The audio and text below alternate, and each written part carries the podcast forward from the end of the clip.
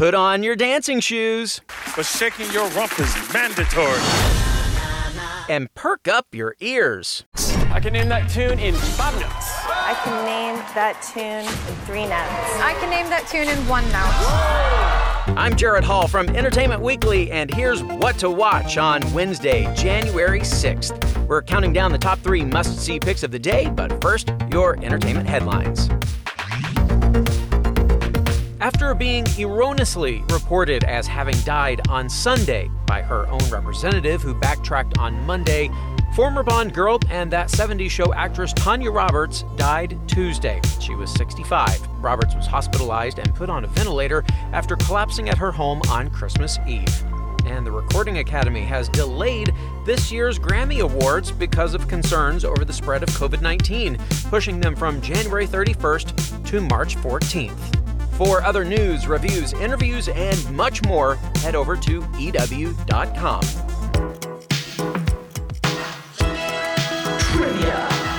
The latest revival of Name That Tune premieres on Fox today. More on that in a bit. But first, today's trivia question What year did the first TV version of Name That Tune debut? 1953, 1962, or 1974? Stick around for the answer. Now it's time for today's picks. Number three. Who's ready to head back to the Windy City? NBC's One Chicago franchise returns tonight with new episodes of Chicago Fire, Med, and PD after a nearly two month break. There's a lot of dangling threads Chicago fans have been wondering about over that break, from Brett and Casey's big but brief romantic moment on Fire wanted this for a really long time. Me too. to April's continued struggles in the COVID 19 ward on Med.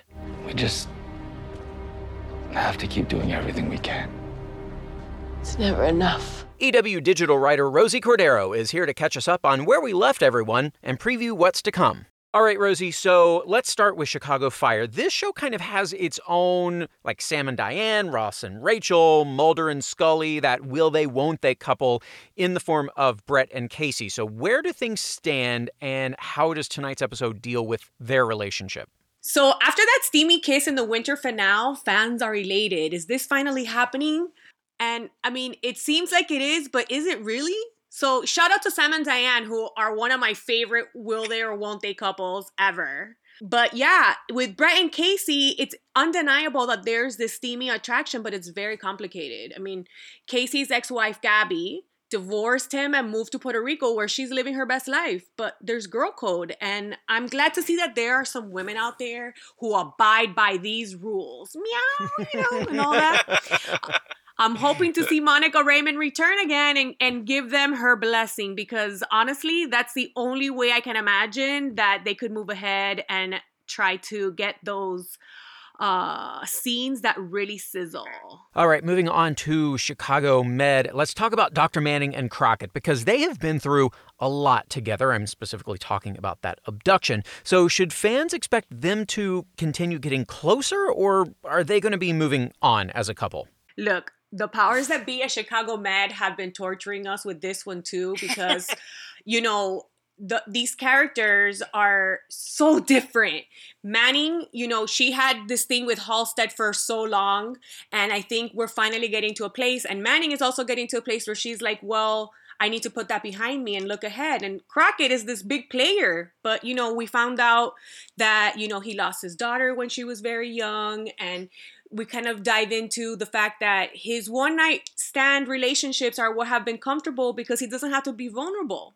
You know, last season with April, he kissed April while she was engaged to Dr. Choi, and he's the reason why they're not together right now.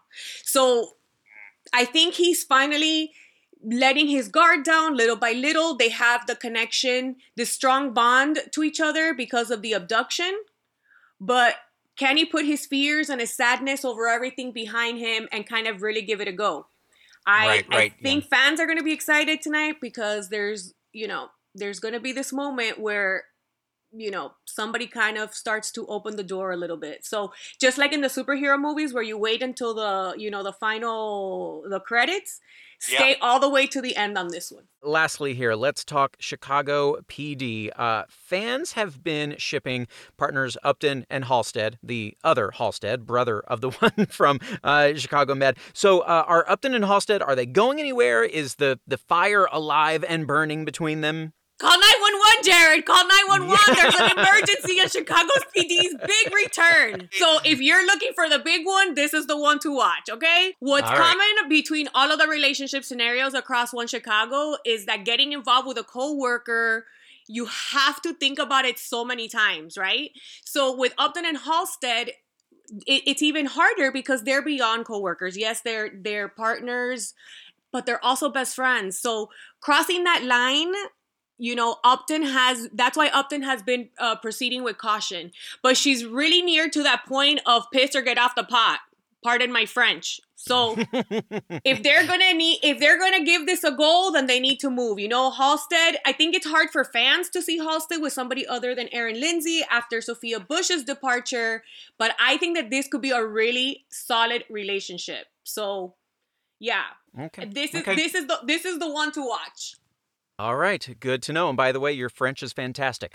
Uh, all right, uh, One Chicago returns tonight on NBC, 8, 9, and 10 o'clock. Rosie, thanks so much for joining us. Thank you. Number two.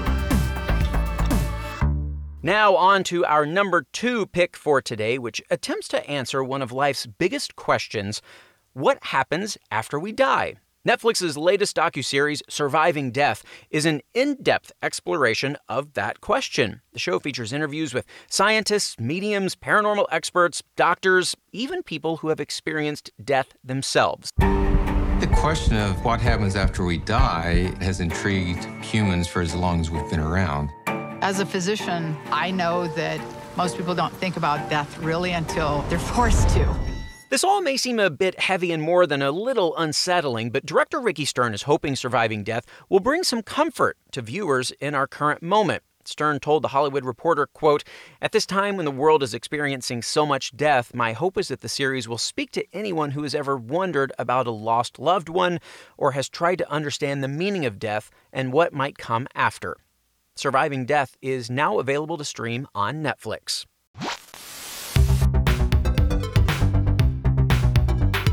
All right, we're getting closer to today's number one pick. But first, EW digital writer Joey Nolfi is here to answer the question what you watching? All right, Joey, tell us about this show that uh, recently started streaming on HBO Max. I Hate Susie. Yes, I hate Susie. I love Susie, actually. Just kidding. Um, it's a total hidden gem currently airing on um, HBO Max that I think fans of really bonkers British TV will just absolutely adore. It's created by and starring Billie Piper. She's a former singer in the UK who hit number one on the charts over there at a very young age. Um, so she's kind of, you know, a big celebrity over there, but kind of, I mean, I hate to, I hesitate to call her a B-list celebrity, but she's definitely, you know, not A-list over there, which makes this all the more entertaining. But it's just a super heightened pseudo take on experiences that I think are lifted from her real life, or at least it seems like it, because she plays the titular character, who is a former singer and actress struggling with these really wild personal woes and professional scandals. And it's about how her life unravels after her phone is hacked and nude photos of her leak to the public while she is starring on this weird sci fi channel esque show. It's about the chaos that ensues after that. Give me your like favorite thing, your your hot take about this show. I think Billie's performance is what does it for me. It's it's just completely electric. It's one of those shows that is just so aesthetically and tonally perfect and everything just fuses together. Like I have a physical reaction when I watch this show. I feel physically uncomfortable, I feel buzzed, I feel stressed. It's just totally darkly hilarious. It's like a shock to your system on all levels that you know we really could all use after we've sat in our home for months on end doing absolutely nothing it is the wildest adrenaline rush you can get while sitting absolutely still not on a controlled substance that is quite a pitch there, Joey. All right, thanks so much. I Hate Susie is available to stream on HBO Max. And that takes us to today's number one pick, which we'll get to right after this break. Hey, it's Kaley Cuoco for Priceline. Ready to go to your happy place for a happy price? Well, why didn't you say so? Just download the Priceline app right now and save up to 60% on hotels. So, whether it's Cousin Kevin's Kazoo concert in Kansas City, go Kevin, or Becky's Bachelorette Bash in Bermuda, you never have to miss a trip ever again. So, download the Priceline app today. Your savings are waiting. Go to your happy place for a happy price. Go to your happy price, Priceline. Welcome back to EW's What to Watch. Today in entertainment history, on January 6th, 2016, Star Wars The Force Awakens officially became the highest grossing movie of all time in North America. On this day, The Force Awakens surpassed Avatar's total at the domestic box office, achieving this milestone in just 20 days. It was the first movie since James Cameron's sci fi saga to earn more than $700 million domestically and ended up making more than 900 million in the US and Canada alone. It remains the only movie ever to do so.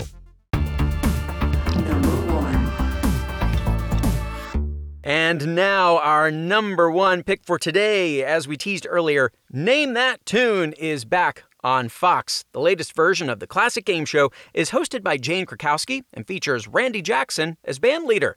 That's a yes from us, dog. You just made a thousand dollars by knowing a Katy Perry song. How great is this game?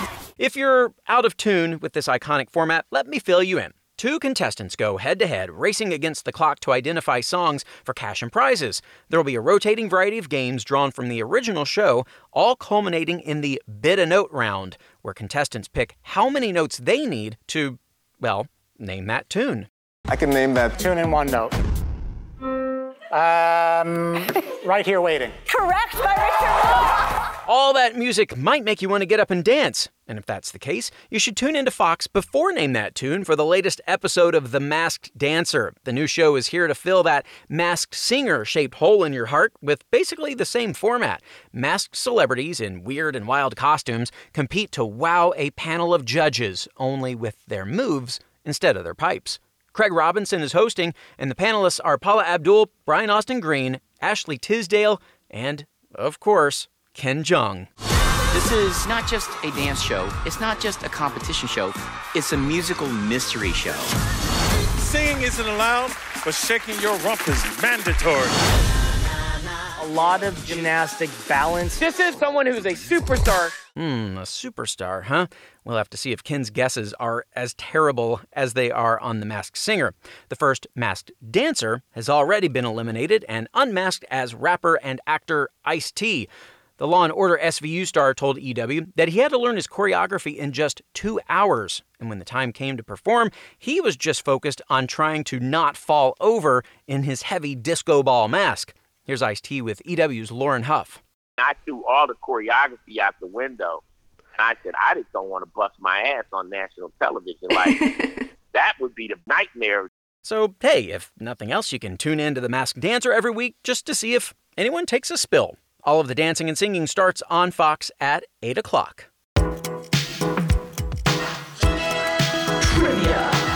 And now the answer to today's trivia question. In what year did the first TV version of Name That Tune debut? 1953, 1962, or 1974? Well, the first TV version premiered in 1953 on NBC, but the show actually first premiered on the radio the year before. That is our show for today. We'll have more news and must see picks for you tomorrow. Be sure to rate and review the show, and of course, follow or subscribe to What to Watch so you don't miss our daily recommendations, more of which can be found at EW.com. I'm Senior TV Editor Jared Hall. You can find us on Twitter at EW, and I'm at Jared Hall. Thanks so much for listening, and have a great day. What to watch? What to Watch is written by Tyler Aquilina, edited and produced by Joshua Heller, produced and hosted by Jared Hall, and executive produced by Shana Naomi Krochmal and Carly Usden.